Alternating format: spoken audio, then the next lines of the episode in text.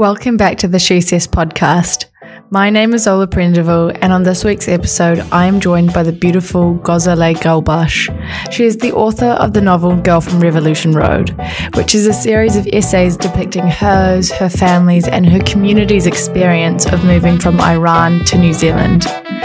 In my opinion, it is a must read as she hits the nail on the head when it comes to New Zealand's Islamophobia.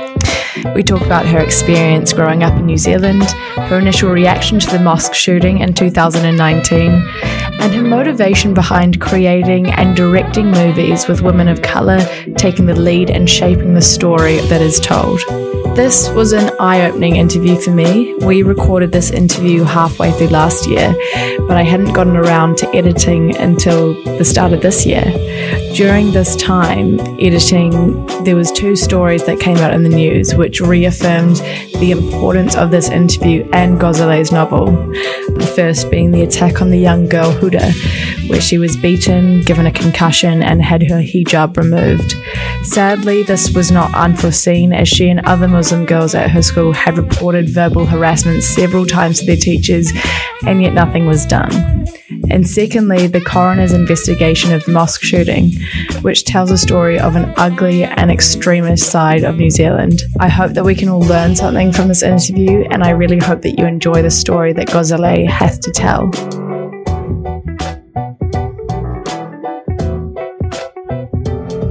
I'd love to talk to you about why you and your family initially came to New Zealand. I was six when we moved to New Zealand. Um, and basically, this was around the late 80s in Iran, and you had a war going on with Iraq, but it was also the regime change that came after the uh, 79 revolution. So you had a revolution 1979 where the Shah or the king at the time was kind of ousted by pretty much everyone in society.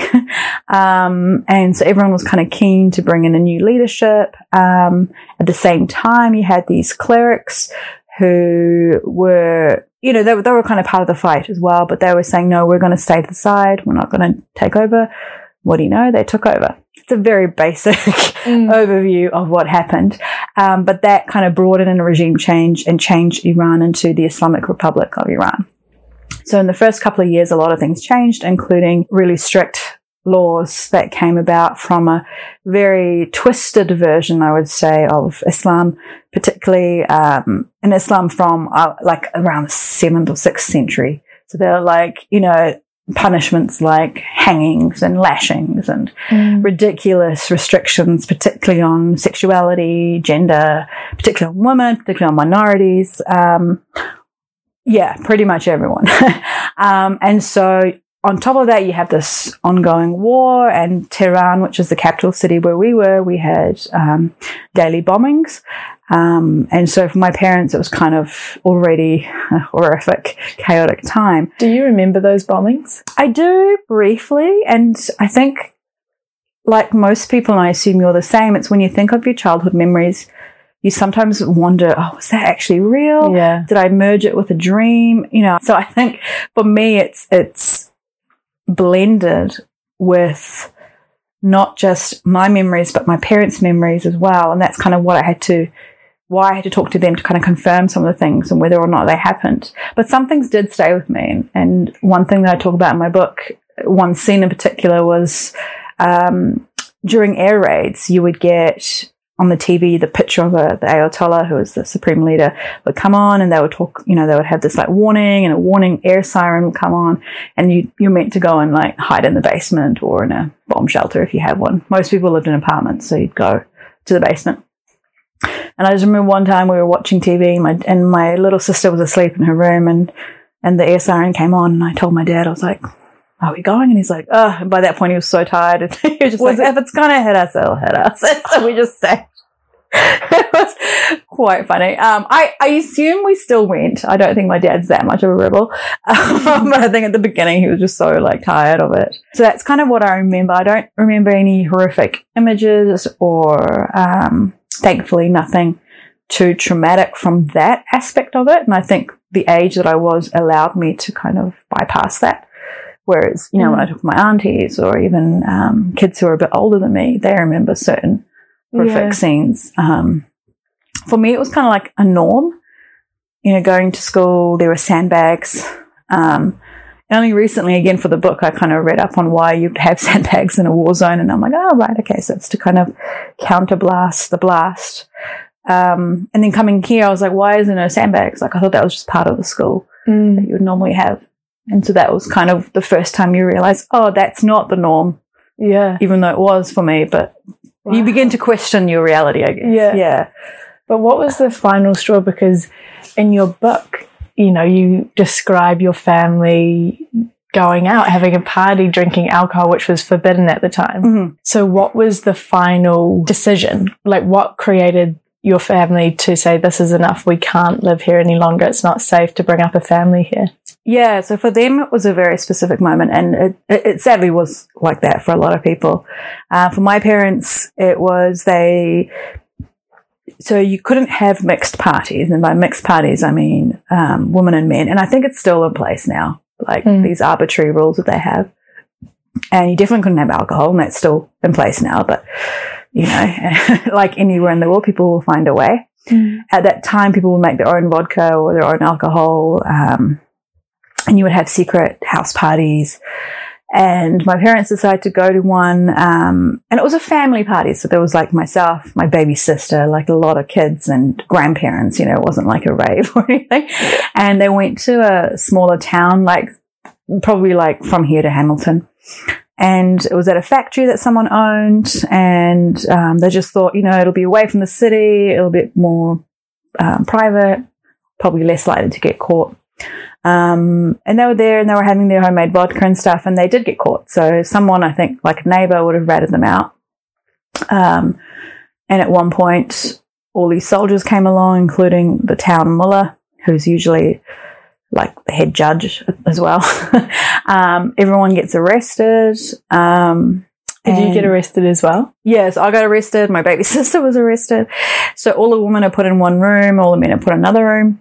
And then they have some mercy. Um, like my mum who was breastfeeding and obviously the kids and the older woman, they just had to stay in jail. But the younger woman and all the men got um, taken to the town centre and lashed, publicly lashed, which is again, you know, at the time, all I remember, I, like my mum said, I was actually loving it, like loving the drama in, in the in the in the jail. And then I have this like vivid flash of my dad's back, and that's kind of it. Mm. And then when I, you know, talk to my parents now, collectively remembering it, especially now, I think because time has passed, they're very willing and open about it, even make jokes about it.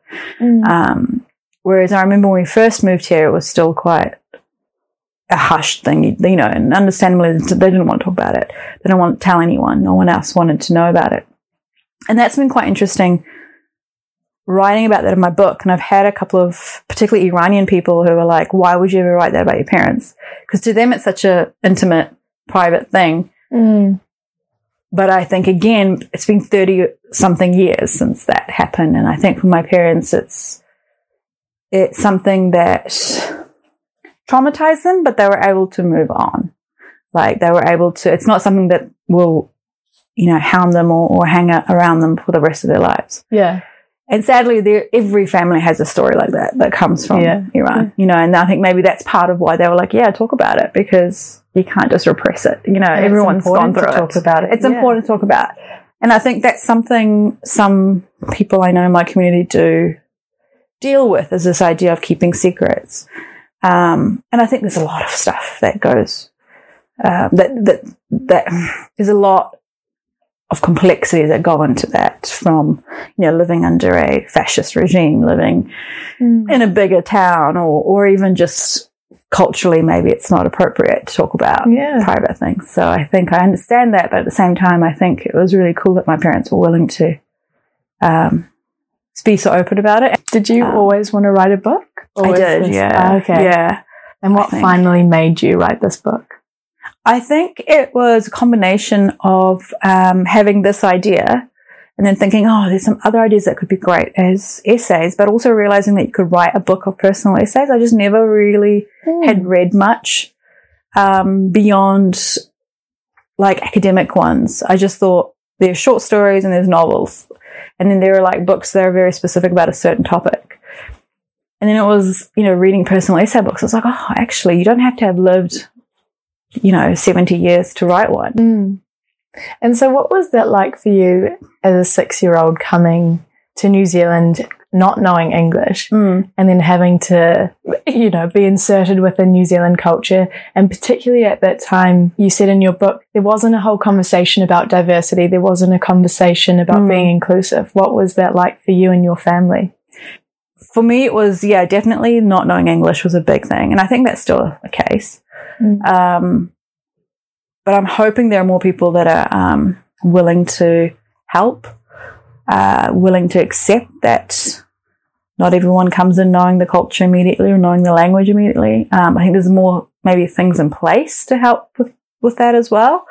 Um, Kind of like a middle ground. yeah. So when you enter New Zealand, potentially you get a little bit of schooling on the culture and the language. Exactly, yeah. Although it's, I guess it's it's easier for children because you, um, you know, as opposed to your parents, because you go into school and you start this whole new life, and with the with your peers, and you're quicker and picking up things like accents, and you're picking Yeah. up certain other things, and so you pick up that culture a lot quicker than say your parents. And I think then that gives way to a lot of cultural challenges between you and your parents. But yeah, the language is the main issue. And, and so I read a lot of books um, because I didn't want to be embarrassed, not just by the other students, but even by teachers who got angry very quickly. They didn't understand what they were saying. Were they quite cruel to you? yeah, one in particular was very cool. You know, not understanding what the homework is. And then, but that instead of them understanding that you just don't understand, and I assume this happens to kids who might have learning difficulties in, in other ways, um, they were just really mean. um, and then, so, but that spurred me to, you know, read a lot. And, and I was privileged that I could, I learned how to read very quickly and read English. And, um, and that kind of helped me progress. Like I skipped a class, a Oh, year, yeah. I should say, I skipped a year Mhm. which was quite funny. And then English became my favorite subject, Wow. purely because it's writing and reading, Yeah. you know. Um, yeah, and, and then I found friends very quickly. Um, Oh, nice. I think it was the right age. Whereas I think if you're a bit older and you come here, like as a teenager, I'm sure that's a lot harder. Mm, I mean, teenagers are mean anyway, but and you already you already had totally. your clicks, you know. Yeah. hmm High school was a lot easier. Um, even and when things happen, like again, there's some scenes in the book when I talk about a a well, I say a well-meaning in quotation marks teacher. she was actually not. I think she was very daft. Um, you know, she came up to me and she's like, she just saw me. She's like, "Have you been in New Zealand long?" Mm. And I answered her with, yes, most of my life. And, you know, first year at Form 3, whatever that is now. Year nine. year 9. Yeah. First year at year 9, um, you know, I got taken to ESL class. Um, they didn't even ask me. They just assumed because they looked at my name on the roll. And it happened to a few of my other friends who have, who are um, immigrants. Mm. so that was just ridiculous. Um, but then those kind of things you, you tend to just laugh it off or Yeah. you know, it's, it's that microaggressive kind of casual racism. And there's something definitely problematic about it. But because you're not too offended or hurt by it, you kind of just deal with it. And that's, Mm. I think, what I had to do throughout a lot of high school in particular, or, you know, little sly comments or things that people would say. And again, they think they're well meaning, but underneath it, there's a sinister kind of yeah. racism that comes with it, and they don't realize that. And you might not even realize it until later when you're like, why is this bugging me? You know? Definitely. And even like 20 years later, then you might be like, ah, that time at that party. Yeah. you know? Yeah, yeah. I think that's probably one of the most important messages within the first part of your book is that it uncovers, I guess, the underbelly of racism within New Zealand that I think a lot of people, particularly Pakeha, who don't have to go through that every day and they don't have to have those snide comments, it's very easy to ignore and kind of tell yourself a lie. New Zealand is incredibly diverse. It's, we accept all cultures. We're very um, accommodating, which as I'm growing up and as I'm reading more and more stories from different perspectives and talking to more and more people from different backgrounds, it's become so evident to me that New Zealand has a real undercover racism. You and your family would probably have met quite a lot of that racism, particularly with, you know, politicians like um, Winston Peters. How daft. you know, what's your reaction to people who come out with those kind of anti foreign Yeah. statements like that?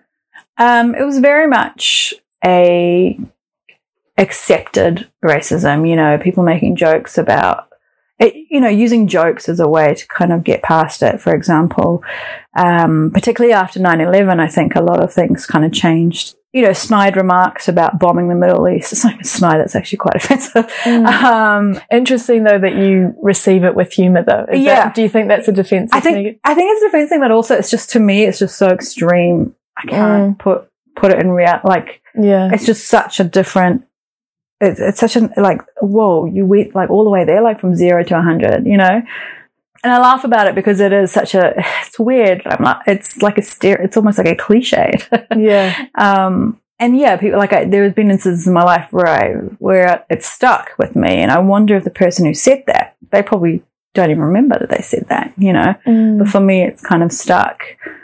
Again, not in a traumatic way. I've been lucky that I've never had anything too horrific or traumatic happen. It's often just been verbal. And did that amp up after 9 11? Definitely, yeah. Yeah. Um, Because there was a massive Islamophobia that ran Islamophobia, world- anything about the. Middle East. Yeah. Yeah. Um, prior to that, it's just, oh, you're not from here. Prior to that, it was just, oh, you're brown. Oh, you're not from here. Oh, your Mm. name's funny. Oh, you're not Christian. Or, you know, oh, your um, parents have accents. You know, again, very offensive things, but it was not seen as something offensive. And then post 9 11, it just brought, in this whole other thing. Um, and even for, and I think people would assume I'm trying to think of a way to say it. It's it's say I'm in the room and they're having this conversation about bombing Afghanistan. Like uh this actually happened to me at a party. This guy was going on about how great it is that they're bombing Afghanistan straight after, you Mm. know. Yeah. And he didn't acknowledge the fact that someone like me would be very offended by it. Because to him, I was just one of the people, one of his mates Mm. one of the, the Was other five hat. Yeah, one of the Mm. other like five Pakeha in the room. And I find that really fascinating because they're kind of proving a point that when you start seeing people as people, you're not gonna see them as just, you know, oh the foreigner or that person or that num you know, as a number. And um but at the same time, you can't deny Mm. them that either. You know, you should be highly aware that A, you shouldn't say that anyway to anyone. But be aware of your audience. But also be aware and, and, and Mm. also if I get offended, know why I get offended. And that happened at another incident at work. And um, the guy was kind of, it was after the Australian Lindt coffee Yeah. shop. Mhm. Yeah. And so at work, we were watching it all because it was all live, you know, news and stuff. And this guy went off about, again, bombing the Middle East in front of me and my dad, who also worked at the same place. And then afterwards, he had the audacity to come up to me and because I, I walked off in a huff, you know, I'm terrible Yeah. with conflict. That was my version of. Did I just didn't want to engage with him. Did that stir something within you though? Did you feel like almost fuck you? Or was it yeah, more I mean, he was a dick anyway. Yeah, I think I was just more astounded at someone a saying something as horrific as that. Yeah. Um, you know, he was an older dude. He should know better. He's a gen- in journalism, and Mm. um, but he also is, you know, Bit of a duck. bit of a dick, very Yeah. right wing. Oh, so that. that part wasn't, you know, it was that kind of, oh, that's why I don't want to engage. But then he had the audacity later to come up to me and say, oh, I'm sorry if I, no, he didn't say, I'm sorry. He just said, oh, I didn't mean to offend.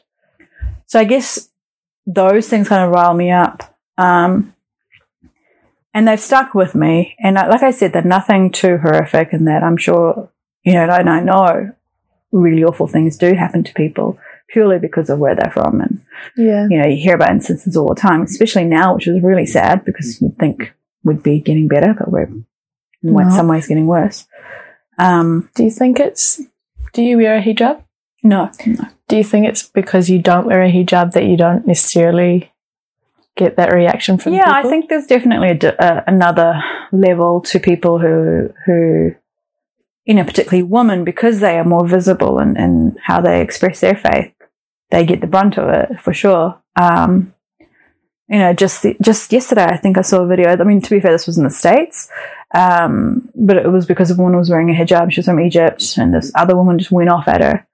Um, the irony was the other woman was also from outside of the US, um, Hmm. but I think there is this vitriolic kind of hatred towards Islam and anything to do with Islam, including any countries, no matter even if you're not religious, you know. Um, but for me, the two kind of became intertwined at some point. So I'm not religious, Mm. but I can't separate myself from the Muslim culture in some ways. Because they're There's a so lot of- intertwined. Yeah, there's a lot that's mixed. Um, and you have a stronger affinity with it, I guess. Yeah. Yeah. Again, coming from Iran, there's a lot of people who would be very anti uh, anything to do with Islam purely because it was so forced on them at a Mm. certain age. You know, there are some Iranian women in particular who are very anti the hijab. And I can see that because they come from a background where it was enforced. You know, they were punished if they didn't wear it properly. Mm. Whereas I escaped that because I was too young to kind of And have so- to endure it, you know.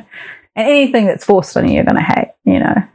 It's the same as here. If, if you're forced not to wear like what they're doing in France, it's horrific, you know. Absolutely, absolutely. So, what's your, I guess, reaction to a Western perspective of a hijab being a symbol of patriarchal control? Is Mm. that does that does your opinion differ from that, or do you see it more kind of holistically? Absolutely, because I used to be that person. Again, coming from a place where it was forced on you and seeing how certain family members hated it, but then knowing why they hated it. You know, anything that you're made to do when you don't want to do. And, and, you know, the fact that they were punished for it, that people went to jail for it, that people are still going to jail for it, they're protesting because they don't want to wear it. You have to take all that on board. But at the same time, when you're here and you meet people who, who want to wear it, it's part of who they are, it's part of their faith. You can't deny them that either. So it's, Absolutely, yeah. it's completely linked in with anything to do with sexism and, and um, women's bodies, right? And Mm. to me, that's that's core thing is the policing of women's bodies, and it it will reach into this area of of you know what people wear for their faith, and I think it's it makes me angry. um, yeah, I think it, as a woman from any background, I think we should be angry because it's just as bad as you know going, oh, don't wear a miniskirt out, or banning you Yeah. know certain certain elements of clothing. Um, and this is worse because it's it's not just clothing; it's someone's um, relationship to their faith. Um, I mean, France is a great example of of Islamophobia. It's definitely Islamophobia. You Because cannot ban people wearing a hijab. yeah. Like, but you can wear anything else. You can wear a cross. You can wear, you know, a, a yarmulke. You can wear, you know, yeah. but no, not the hijab. I guess it's interesting to me because I feel like France and then a lot of parts of the Middle East where it's forced upon you're you're supposed to and you have to it's a law that you have to wear the Mhm. hijab and then in France you're not allowed to both of those laws don't really allow for any self-expression or as you were saying some women wear it because it's their faith it's a symbolism of their faith yeah. Even Re- if it's not, you Yeah. just want to wear it. You should be able to wear it. And it's all the patriarchy. So yeah, I, I agree. Being forced to wear a hijab is, is part of the patriarchy, but so is everything else. Like where in the world isn't there the patriarchy enforcing something on your body? Mm. you know, even here, like for example, a lot of women didn't know about the abortion laws that were in place. That still were, you know, I think only this year, right, or last year, it got Mm. changed. So I think it's a very basic way to look at things, and I think people need to expand their views on it. But unfortunately, we do live in a place where Western media, in particular, kind of uses the woman in a hijab as, as this other threat, right? The threat of. Islam, the logo Yeah. of it is the woman in a, a chador or a hijab or a, uh, or what have you, and um, and that's something that's obviously needs to change. But also, that's why I think a lot of people think that way, um, because that is kind of what they've been brainwashed with. Mm. As you're saying, it's it's become a symbol for like from the lens of Western culture as being a potential symbol of control Mm-hmm. on women's bodies, but also from the lens of the West, a symbol of fear. Because of all of the attacks and the bombings, 9 11 and the Lindt Cafe. Yeah, yeah, absolutely. And just something that it is a choice. It's always down to choice. And you know, I'm definitely against someone whose whose parents are making them wear it if they don't want to. Obviously, I'm against that. I'm not someone who who does wear it. You know, I'm not someone who I might not know one of my family wears it. You know, we're not again, like, Mm. we're not practicing. We're not. So it's interesting that people ask me about it, and I sometimes feel like a fraud or that I'm kind of speaking out of turn because I feel like you need to talk to someone who actually does. This is my obviously my opinion, my viewpoint, but I think if we really want to get um, a better understanding of it, we need to give platforms to these other people who really know, who live it every day. So on a more serious note, um, which not to say that that wasn't serious, Yeah. but even though you're not Muslim, in 2019, March 15th, where were you and what was your initial reaction to everything? I was at uni actually working on the thesis. I was in my little office, which has no window. I don't know exactly how I heard of it, but then I remember just suddenly going online trying to find as much information, you know, going on the RNZ website or going on um, NZ Herald or in, you know every kind of local news outlet. And then one of my colleagues, um, Jenny, was there, and we both were just sitting there. And every time uh, someone would put up a video, we'd watch it like a news organization. We'd watch it, trying to get more information. It was just, I think it was very much shock. And I know for a lot of people it wasn't shock in terms Yeah. of expecting something that's horrific to happen. But I think I was one of those people that was naive enough to believe something this extreme wouldn't happen. in Um, New Zealand? In New Zealand, Mm. yeah. But then once you thought about it, you're like, no, it, it would. You know, why wouldn't it? Um, but at, the, at that very moment, I think it was quite natural to feel this horrific shock and just kind of numb. Um, and then afterwards, I was meeting a friend at um, a bar on K Road.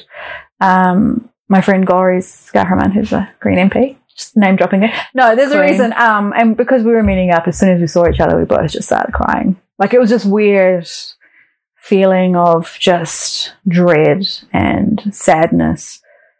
Um, and we're not criers, but there was something very emotionally draining about what happened, and the, the, I think the reality of it and the horrificness of it just kind of suddenly came to that moment when we saw each other. Um, yeah, and then I came home. You know, thankfully I live with flatmates, so we could all like sit together and just kind of. It was nice to be with people who you support and and and feel safe with. I think that was important. Um, yeah, I think even just thinking about now, I'm like, well, I don't recall certain things, but again, it's certain images or certain feelings from that day, and just a lot around being aghast. I guess is the word. the yeah, shock factor of it all. yeah, shocking, but in a horrific way. Um, For me, the most horrific, you know, one of the most horrific things was the fact that it was filmed. That I cannot understand or get over. To me, that's just something. It's another level of of just hate, you know, Mm. just and that people were watching and people were sharing. Like, oh, I can't Yeah. even. I don't even have words. Yeah. it takes away from the human factor and That's I've it. heard someone describe it, it looked like a video game. Ugh, yeah, and that's it. I think the inhumanity of it, it just is taken to another level with that. What was your reaction to New Zealanders, particularly Pakeha's reaction to the mosque shooting? I think for the most part, a lot of people, you know, felt that shock and, and they were willing to wake up and and hold these conversations that so many other people were like, well, we've been trying to have these conversations for years, you know. Mm. And then there were those who I think kind of jumped on the bandwagon a little bit. And I'm thinking of Sean Plunket. Um, at one point, I remember on his Twitter, he like he changed his stupid wallpaper or whatever the thing is on your Twitter to a Muslim saying, you know, Assalamu alaikum or something in like this pattern, this from from Muslim pattern, Islamic, uh, sorry, like art. And I'm like, you're one of the most vilest, like awful people out there. And suddenly you're, you know, oh, like they were us. Oh, like all these things. I'm like, you've been spit, you know, spitting this vitriolic nonsense for ages on your platforms. It, the hypocrisy, I guess, is what got me. And then Mm. sure enough, you know, a year later, you would get comments of people saying, "Oh, aren't we over it yet?" You know, the commemorations that came out um, last year when we did our um, we did a video series for RNZ where we asked, you know, we talked with various different Muslim people about things that they love or doing or hobbies or what what have you, just as a way to kind of show people that, you know, your faith isn't all you are. You know, it's part of you, who you are. It's part of your identity, but just to kind of humanize Mm. The other in a way. So the title of this docu series, this is us. and so where did that stem from? So that kind of came from um, when the prime minister was talking about, you know, they are us. Even when she said that at the time, I kind of felt that was the wrong choice of word. Mhm. It's still othering this group of people. It's still saying this is a different group to who we are. I'm like, aren't we all we? You know. Mm-hmm. Um, and so we purposefully called it "This Is Us," as in uh, the us includes the the Muslim community in particular. Um, and it was, you know, it, it, when you watch it, it's not something that goes really deep. It's not something, you know, very um, investigative or anything like that. It was just a very simple, um, short series about, you know, talking about loving someone loving cooking or someone loving the beach. Um, and it was interesting. Most people liked it, but when it did come out, because it, it was made for the commemoration, the one year commemoration by RNZ and NZ on Air.